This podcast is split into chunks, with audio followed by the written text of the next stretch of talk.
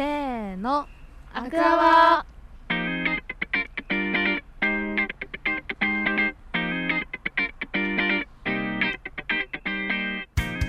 1月18日水曜日時刻は19時を回りました。北区と上京区の皆さんこんばんは。こんばんは。アクアワ第16回始まりました。イエーイ。始まったアクアは立命館大学産業社会学部22坂田ゼミ生がお届けする SDGs をテーマにした生放送番組です。SDGs は持続可能な社会を作るための17の目標です。地球の未来をより良くするためのアクションをぜひ私たちと一緒に考えていきましょう。ということで本日1月18日です。えあはい。はい。この前のですね土曜日日曜日大学入試共通テストがありましたけどもありました私たちそうですね。受験生の時はセンター試験だったんですけどもう3はい。年前ということでうん。自己紹介をするのを忘れておりました。そうですよね。すいません。そんな気がしまし改めまして、た今週を担当するのは琥珀組の村田志穂と北沢遥と高島佐藤ですよろしくお願いします。で共通テストの話戻りまして、うん。はい、はい共通テストありましたけども、お疲れ様だね。すごく懐かしいですね。センター試験やって。そうだね、うん。センター試験っていう響きがもう懐かしいよねなんわかかるわかる。うんうん。そうそう。でさ受験生の時ってさ結構勉強するやん、うん。頑張ったよ、そう、うん。その中でも、うん。まあその辛い中でもこう息抜きだったりハマってたこととかあるっていう。息抜きっていうので言うとやっぱり私は好きな音楽を休憩時間にはめっちゃ聴いてたかな。っていうのもあるしあるね。うん。そうモチベーションにもなるしあとはやっぱりうん。甘いものですよね。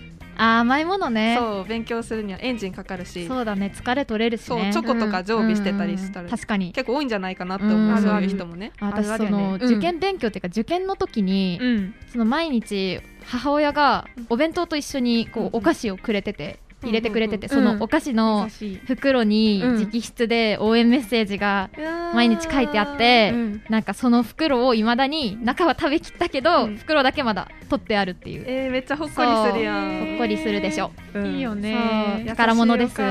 宝物だね、うん。本当に。そうなのよ。ちょっと違う、まあ、ほっこりかもしれへんけどなんか私受験生の時にその冷たいお弁当うん、がもう嫌になった時期があって、うん。もう嫌だね。そうだね冬そう。冷えるもんね、うん。言ったら、お母さんがあの保温が効くお弁当箱買ってくれて、あらわ優しい。そうそうそう。温かいお弁当を食べることができましたいい私。ねほっこりだね、それほっこはり。いろんな意味でほっこり。そうだね、うん。心も体も何？例えばどういうお弁当あった？んオムライス弁当とか。あオムライス？お弁当で？うん。ー美味しそう。温かいのよちゃんと。え？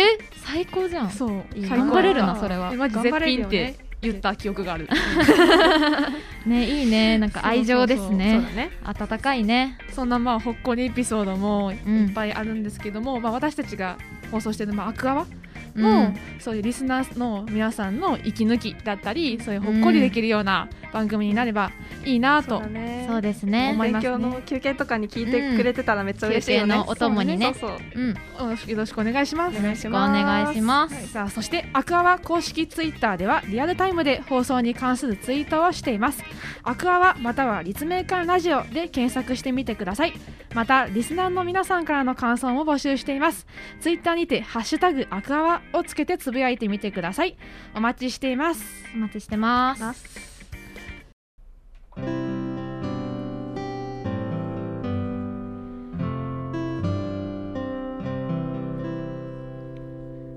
アクション記念日。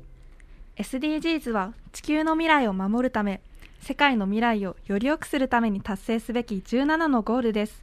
このコーナーでは京都市内を中心に SDGs に関わるアクションを取材し活動を始めたアクション記念日から現在に至るまでのお話や思いに触れていきます。今この瞬間から取り組める簡単なアクションも紹介します。私たちと聞いてくださる皆さんにとって今日がアクション記念日になりますように。私たちは17の目標の11番目住み続けられるまちづくりをから京都の景観というテーマに沿ってアクションを考えていきます。そして今回は私はるかとさとちゃんがはい。京都の景観を守るために活動していらっしゃる方に取材をしてきました。ありがとうございますね。はい。私は行くことができなかったのでリスナーさんと一緒に2人の話を聞いていっぱい質問していきたいなと思います。はい。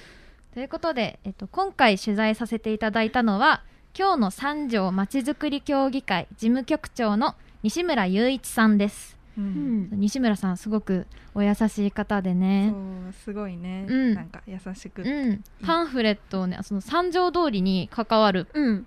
なんかパンフレットをたくさんうん。見せていただいへてー本当ご丁寧にすごい和やかおな雰囲話気でそう、ねお話ことができましさせていたね。ただきました、へーうんうん。そうやったんやね。なんか早速やねんけど、うん。その今日の三条まちづくり協議会っうん、ていうのは何ですか？えっと説明させていただきますね。うん。はい。その今日の三条まちづくり協議会っていうのは、うん。あの守ろう三条通りの景観と品格。作ろうにぎわいとコミュニティっていうキャッチコピーがそのさっき見せていただいたってうん言った、そのパンフレットに書いてあったんですけど、でうん。もう少し詳しく説明させていただくと三条に住んでいる方々、まあ、働いている方々が当事者となって豊かな歴史と伝統を持つ三条通りの街並みを守る。あるいは良くしていくことや地域産業や文化の向上を目的とした活動を行っている団体です。うんじゃあ住んでる人が、まあ、その三条通りの伝統を守りながら町として発展していくっていうのが目的、うん、そうですね。うん。でこの団体はもともと三条通りの道路整備を目的に1995年に始まったそうなんですね。うん三条通りあの通ってくださると分かると思うんですけどあの歩道が綺麗になってたりその街な、ま、街灯ですね。街灯が統一されてたりするんですよ、景観を良くするために、うんあの通った際にはぜひ見てほしいんですけれども。それがね今でも続いていて今は三条通りを盛り上げるためにワークショップですとかイベントなどを開催していらっしゃるそうです。へえ、はい。そう、うん。うん、そんな西村さんは協議会の事務局長をされているんですけど就任されることになったきっかけについてお聞きしたので聞いてください。応援もあって、まあ、いろんな人からあのそれを僕が引き受けてほしいっていう話を受けましてただまああの大変なのは分かってたんで その時はもうその今ちょっと最近コロナでできてないんですけども三条通りのイベントとして餅つきをしたりそれから祇園祭りの時におみこしをお迎えするおみこし祭りっていうのをやってるんですけどもまあそれだけをやってくれたらいいっていう話で 引き受けたんですけども。それと私もやっぱりここで生まれ育った人間なのでやっぱり何かできることはさせてもらいたいなっていうもちろんそういう思いはあったので引き受けましたっていう状況です。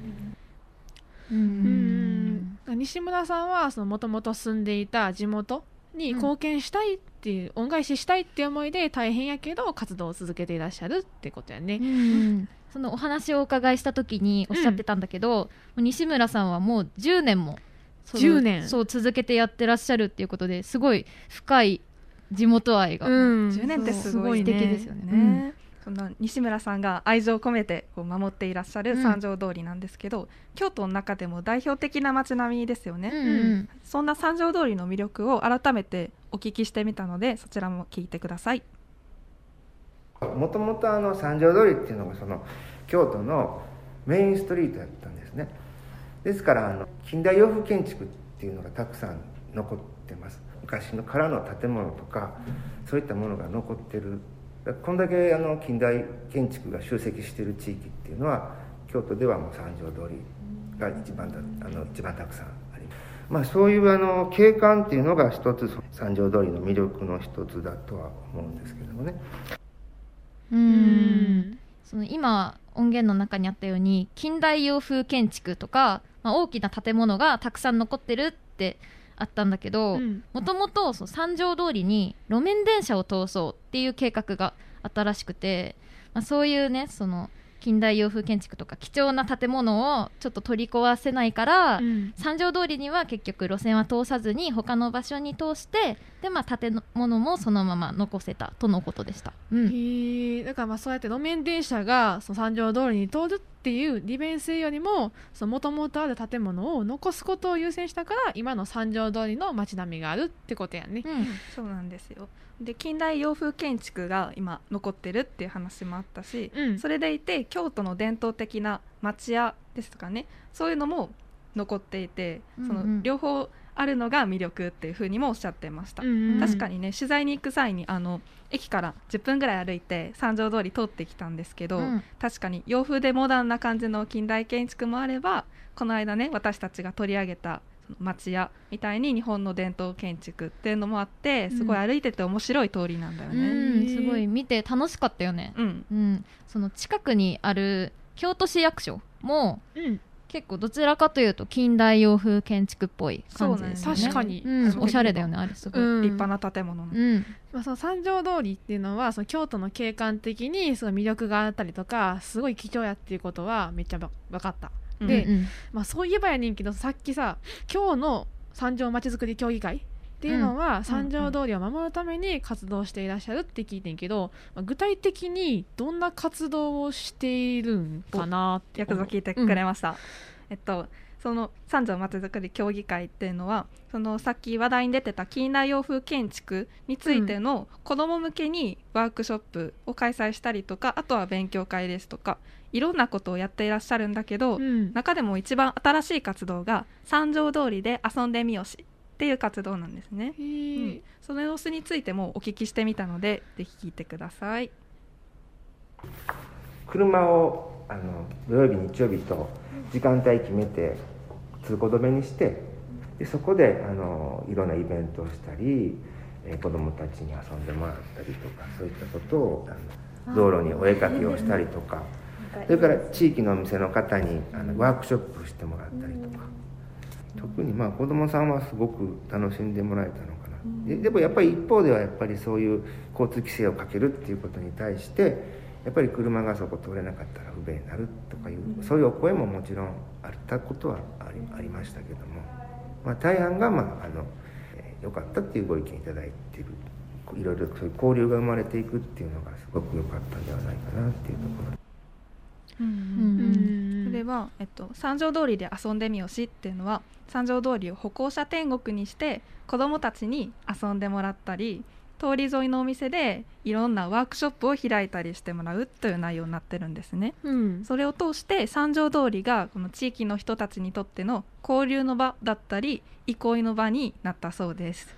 へえなんかさっき音源にあったさその道路にチョークでお絵かき、うん子供たちがそう。するみたいなうん。そういうコーナーがあったっていうのとか、なんかちっちゃい頃やってみたかったんよ私。なんお絵かきを。か道路にチョークでお絵かき、でもさ、まあ、車通ってるしさ、うん。なかなかそういうのはできなかったから、そうだね。絶対子供たち楽しかったと思う、う うん。んいいよね。思い出に残るよねそういうの、うん。確かにそういう体験って、うん、しかもなんかお話しされてたのがその道路に描いたお絵描きを、まあ、本来であればその協議会の方々が、まあうん。掃除最後終わった後に掃除するっていうあれだったんだしいんですけどなんか子供たちが進んで掃除したっていうエピソードがえあったらしくて、自主的にそうそう進んで。やるやるって言ってうね、んなんか微笑ましいですほっよね。こりするよね、はい、そんなのもあるしそうん。のお店のワークショップっていうのもすごい普段できない体験ができてすごい楽しそうだったんですよね、話聞いてたら。うん。三条通りに蜂蜜専門店っていうのがあったんだけどそこのお店ではそうん。の遊んでみよしの時に蜂蜜採集がで体験できるイベントっていうのをやってたみたいで楽しそうだよね。でそう。いうのもあるし、うん。このしっかりねこう歴史ある三条通りですからそれを勉強できるワークショップっていうのも開催していたみたいです。そうこの遊んでみよしの活動は、うん。まあ三条通りのこれからのあり方とか、まあ、活用の仕方を考えていくっていう目的があってで、まあ、これからこんな風にこう地域の人の交流が生まれるきっかけとなる場所になればいいっていう願いがあるっていう風にお話しされてました。うん。素敵な願いがね、うん。そういうまあ願いもある活動やけど、まあうん。歩行者天国にするっていうことで大幅な交通規制をしたうん。っていうこともさっき音源であって、まあそそういう交通規制と活動どううまく付き合っていくかっていうのは難しそうやなって思った。ね。確かにね。便利さとの両立っていうのはすごく難しい問題かなと思うんだけど、うん。子どもたちがすごく楽しんでくれたっていう風におっしゃってたのがすごく印象的だったので、うんうん。これからも続いてほしいなって思いますそうよだね。うん。はい、では最後にこうより良い街を作るために私たちができるアクションを紹介したいと思います。暮らしと飽きない。にぎわいとその生活のしやすさっていうところ。これを一緒にやっていかないといけない地域なんですよね。地域の人がこうしっかり交流ができて何かあったらこう助け合いができるようなそういう街にしていけたらいいなと思うんですけどね。人人との付き合いっていうそれがこう増えていくというかな知り合いが増えどんどん増えていくそれがやっぱり街づくりってその街を作るんじゃなくてやっぱりその人間関係を作っていくのがことじゃないかなと思いますね。うんうんということで今回紹介するアクションは地域の人との付き合いを大切にするということです。まあ、さっきの今の音源うんにあった街づくりって街を作るんじゃなくて人間関係を作るってほんまにその通りやなって思ううん。しすごい今印象に残った一言やなう。ん。聞いてても、ね。ああすごい確かにそうだなって思った。響きましたね、響いた。うん。まあ、こういうその三条通りで遊んでみようしみたいな地域のイベントを通して、まあ、地域の人同士がそこでねこう知り合いが増えたりしたら、うんまあ、地域間での助け合いにもつながるっていうお話だったからすごいいいですよね。うそうだね。うんまあ、そうやって地域の人近所の人と仲良くなったりしたら、まあ、助け合いにもなるし普段の会話っていうのも増えるし、まあうんうん今の生活よりもすごい豊かになりそうやなって思った。うん、そうだよねでもさどう自分の地域でさその地域の人と今関わってたりするそういう機会ってある？どうだろうね。うん。えっとね中高生の時は私うん。あの町その自分が住んでいるところの道を歩いたりその自転車で通学してたりしてたから、うん。その地域の人が挨拶してくれてそれをあの返すっていうのをしてたんだけど、うそこでの交流はね、電車うん。通学になってから、そんなにその機会も減ってしまったなって今はすごいそうだよね。ちょっと寂しいなっていうふうに思ってた、そう自分もなんか昔はそう回覧板とか回してたりとかして地域の、うんうん。まあ、交流とか、まあ、イベントとか知ったりとかもあったけど、まあ、それもなくなって、うん。なかなか近所の人とのつながりって薄くなってるなって思ってる。そうだよそうだよね、うん。しかもなんか私たちのこの世代っていうのが特にちょっと薄くなってるんじゃないかなって思った。はそうやんな。うん。うん。ね、その紹介した三条通りもこれからどんどん活気づいていってほしいし、うんうん。自分たちもねこれからアクション自分たちから変えていくこの地域の人との人付き合いを大切にしていけたらいいよね。いや、うんそうだね。そう私もなんか近所のイベントだったりとか、お祭りとかあったらなんかもうちょっと参加したいなとか思いました。そうですね、うんうん。まあ、今回紹介させていただいた三条通りで遊んでみよしはまあ例年11月の初め頃に開催されているそうです。その地域の人たちだけじゃなくてもうそこをたまたま通りかかったまあ観光客の方とか、うんうん。もうそういう方もたくさん参加されて盛り上がってたみたいですよ、えじゃあ私たちもぜひ行ってみたいね。そ次開催された時う行はってみたいね。ね。チョークでお絵かきしたいな、しようね。できるかな、うん。はい。ということで皆さんももしよかったら参加してみてください。ということで改めまして今回取材にご協力いただいたのは今日の三条まちづくり協議会の西村雄一さんでした。ありがとうございました。ありがとうございました。以上アクション記念日のコーナーでした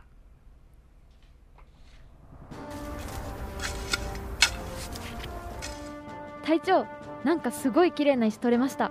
これ何ですかね？これは琥珀だね。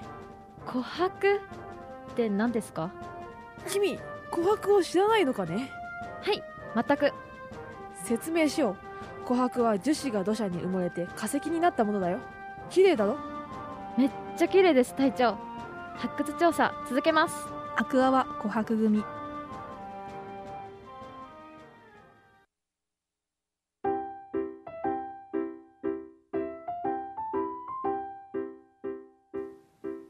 イズアニマルズ地球には175万種類の生き物とまだまだ知られていない膨大な数の生き物が暮らしていると言われています。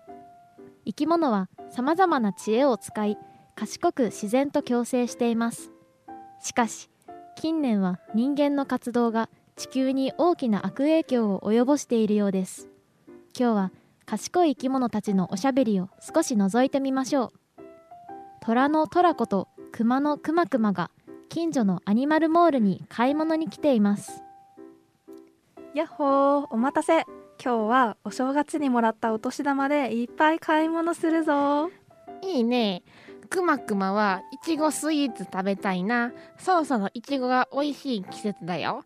蜂蜜いっぱいかかったいちごが食べたいめちゃめちゃいいじゃんそれお買い物してご飯もいっぱい食べよう新しい洋服も靴も買っちゃったね。トラコたくさん買い物してたうねん買いたいもの買えたし満足なんだけどもらったレシートがちょっと変なんだよね。変って何が変なの？ほらこれ見て。レシートがすっごい黄色なの、うん。トラコの毛色に合わせて黄色にしてくれてるのかな？そそそそれは違うでしょう。まあそうだよねでもいつもは白いレシートなのになんで黄色いレシートもらったのか気になる。ああこれはアニマルモールが毎月決まった日にやってる黄色いレシートの活動なんだよ。黄色いレシートの活動？何それ？この黄色いレシートを応援したい団体の投函ボックスに入れたら買い物したお金の1%の品物をその団体に送ることができるんだ。え。ー、投函ボックスはあそこ。お。店の中にずらーっと置いてるよ。あーほんとだ。あれが投函ボックスなんだね。うん。たくさんボックスがあるけど団体ってどんな団体のこと？あんまりイメージがわかんないな。ああそうだよね。例えば福祉施設の団体だったり、うんうん。フリースクールを運営してる団体だったり地域の清掃団体だったりいろんな団体が参加してるんだ。地元のボランティア団体とかが多いよ。へえこのレシートを投函するだけで地元が住みやすくなっていくんだね。ちなみにレシートからどんな品物が送られるの？えーと団体によって違うんだけど例えば子どもたちの学習支援をしてる団体だったら勉強の参考書が送られてるみたい。それぞれ団体に必要なものが送られてるよ。そうなんだ。私たちが直接募金に参加するわけでなくてもそういったボランティアの団体の助けになれるんだね。応援したいと思う団体にレシートを投函するだけで簡単に支援ができるんだ。すごいや。私もこのレシート投函してみよう。投函完了。お買い物もできたし地元の活動も応援できたし今日はなんだかいい気分だね。そうだね。甘いもの食べたい。じゃあそろそろ帰ろうか。えー、ちょっと待って。なんか忘れてない？え何のこと？蜂蜜かかったいちごスイーツ今が旬だから食べたいって言ったじゃん。すっかり忘れてた。ごめん。そういやお腹ペコペコだから食べに行こう。やった。ーえ？売り切れ。おしまい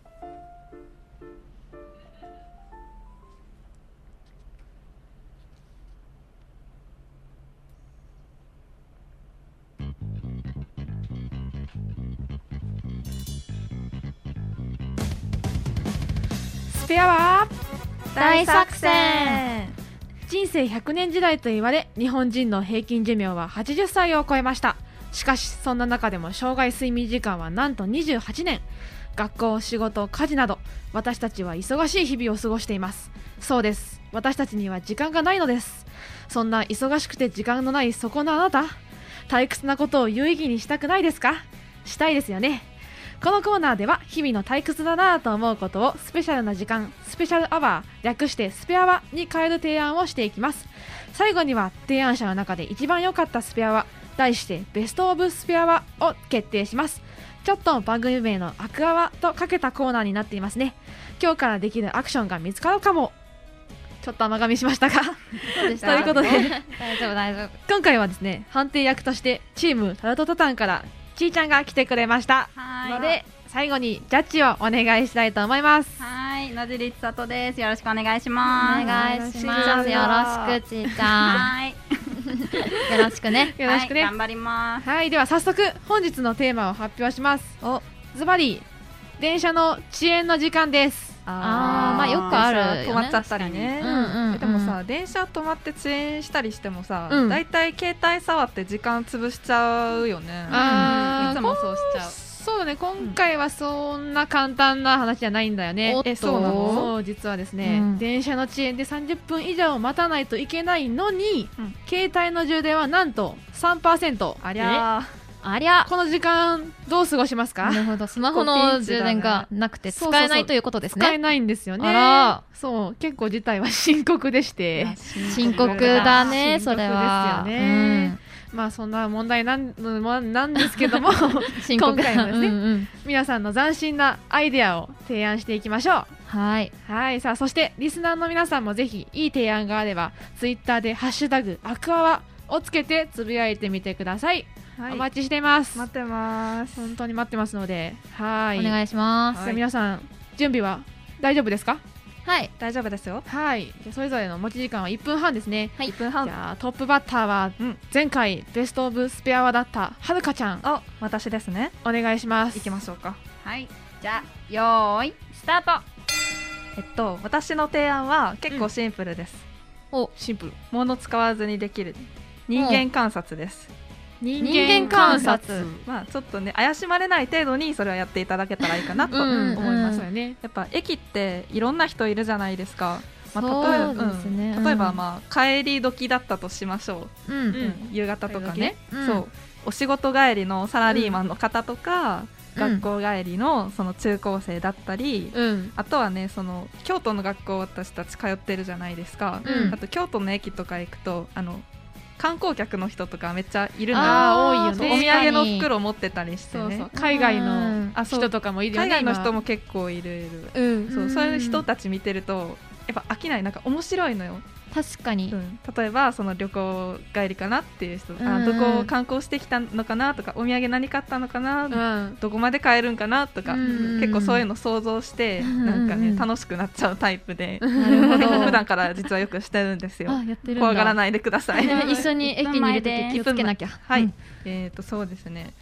まああと他は、うん。まあうん。サラリーマンの人がいたら、うん。なんかあーお仕事帰り、まあ、疲れめっちゃ疲れてそうやなもう今日お疲れ様です優しいいたわっていなう。今日ご飯何食べるんかなとか、その一人一人のドラマというか背景をうん、想像してしまう10ね秒前あです暇つぶしなんでね、うん。なんかそれぐらいのあのものが一番なんていうのヘビーすぎなくてなんかいいんじゃないかなと思いました、確かに。はい。終了。ぜひやってみてください。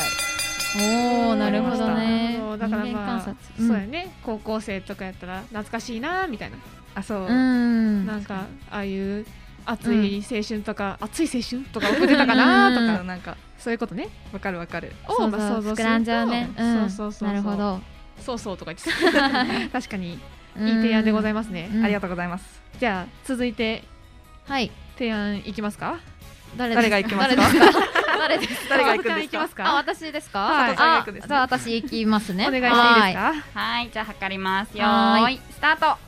はい今回私が提案するスペアワは駅名を使って遊ぶです。駅何それ？名を使ってせっかくまあ駅なんでねその駅っていうロケーションを生かした遊びをちょっと、まあ、私たまに普段からやるんですけど、うん。あの駅名を使って五七五を作るっていう、そうたと例え例ばえば、うん。例えばえっと例えば嵐山、嵐山うん。嵐山烏丸池北王子なんてうん。どうですあか？ー風流風流。風流。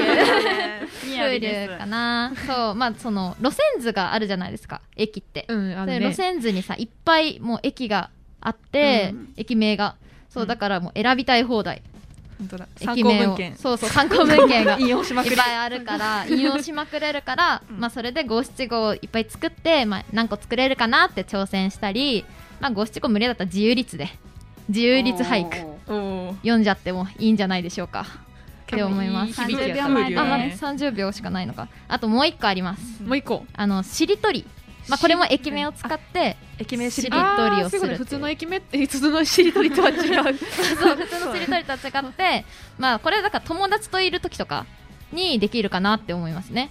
その時間まあ駅名さ書いてあるからさ、うん。そのじ普段のしりとりとは違って引用できるじゃんそれこそ。もうちょっとでそうだから終わりです。え終わり終わり？あごめんなさい。そうだから終了。まあルール作ってたの楽しめます。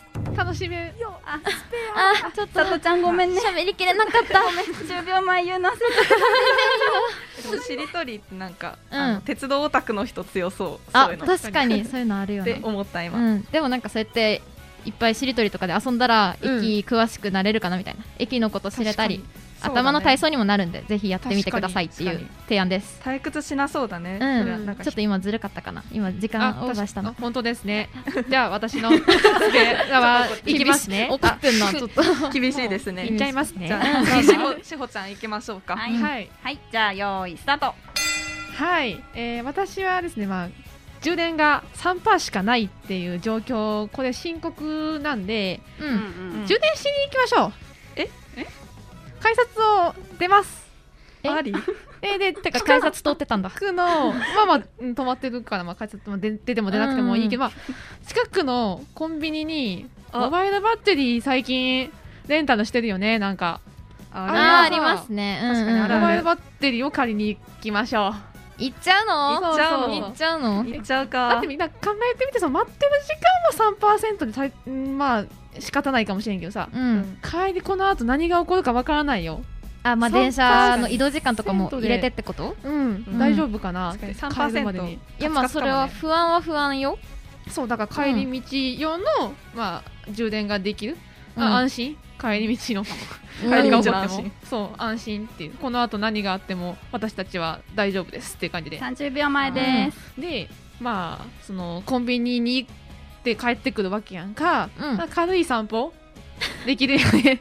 そうそうそうそう。ちょっと、まあ軽いな。うん、気分転換にもなるし、あそうね。借りに行くついでに。体力もうん。まあねあのつく、うん。その一瞬の散歩で。10秒前。なるほど。だからまあ思いっきり文明の利器にうん。頼ったスペアはです、はい。おちょっと余ったし。余っちゃった終了。あうん。うんあら。ってな感じか。なんかすごい今しほちちゃんニコニコしてるけど。何どう満足げ？満足げな。どういうニコニコなんだろうこれは。チート使っちゃった。うん。ありなのね これはどうなんだ？どう判定に響くかだよね。充電があるってね。安心だからね。とまあそうだね。あるに越したことはそりゃないのそようなのよ体力もつくし。そこも押してるんだ。そんなに。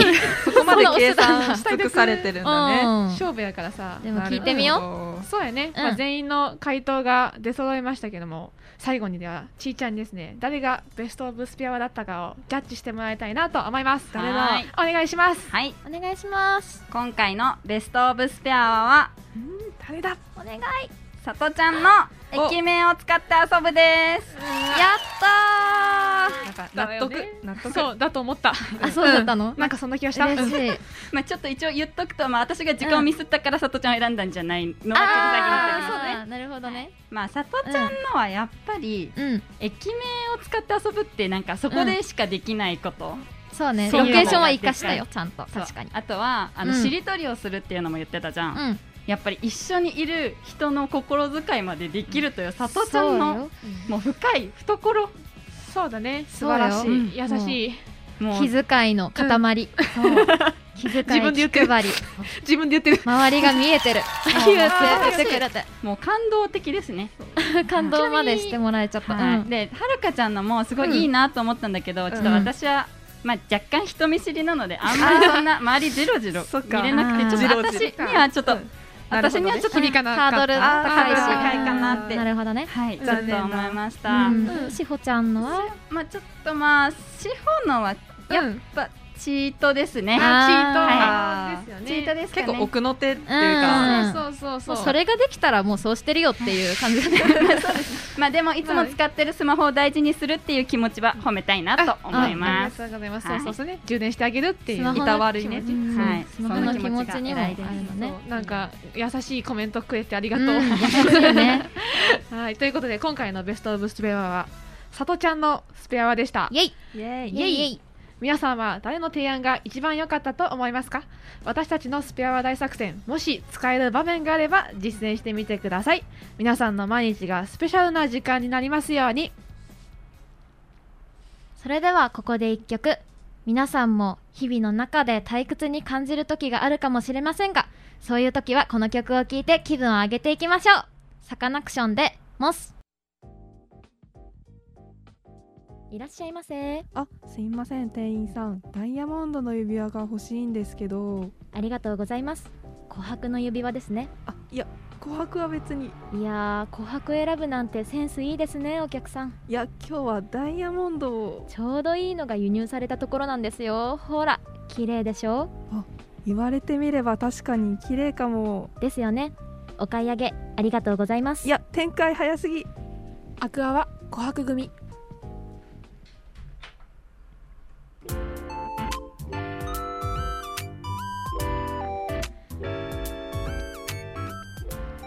1月18日水曜日時刻は19時43分を回りました。アクアはそろそろエンディングのお時間です。今日の放送も皆さんお楽しみいただけましたでしょうか？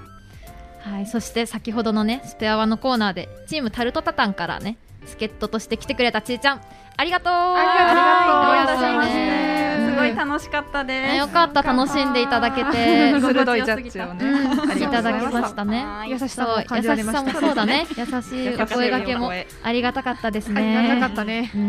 んそそうでもああうん。大丈 どうぞ。夫？大丈夫。どうぞ。ありがとう。そうでね私今日のね放送を振り返ってうん。一個ずっと気になってたことがあるんだけどなんだろあのラジオドラマがあったじゃないですか。うん。そのラジオドラマの中でクマのクマクマがうん蜂蜜かかったいちご食べたいってね。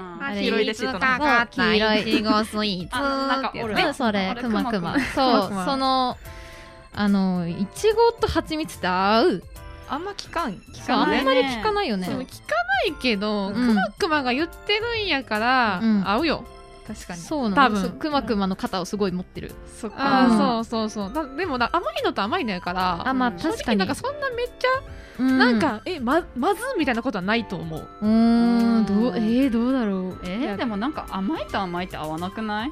あー逆に？うん。え私は結構いけるタイプやからな。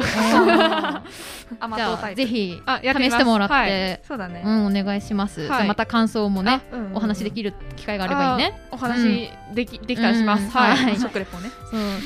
なんかそういうさ個人的ベストマッチングみたいなそのあるコンビベストコンビネーションみたいなのってあー。はるかちゃんあったりする？食べ物つながりだとさ、うん。私卵かけご飯にようん。く醤油が普通だと思うんだけど、ん。それやめてあの、うん。粉チーズかけて粗挽き塩コショウを振って、あうん。のカルボナーラみたいな味になるのよ。そうそれしたら、そうそれがベストマッチかなって思ってる。絶対美味しいってあれカルボナーラやろ けげんな顔。本当？え？美味しそうじゃない？美味し美味しい私今聞いてて美味しそうと思ったんだけど。卵かけご飯食べたいな。